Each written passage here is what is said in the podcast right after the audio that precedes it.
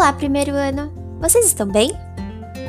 Vamos abrir o caderno de lição de casa na página 5, colocar a data e o nome completo. Nomes dos animais. Escreva.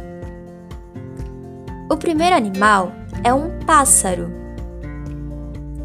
O segundo animal é um peixe. O terceiro animal, um pato. E o último animal, gato. Boa lição de casa, primeiro ano. Beijinhos.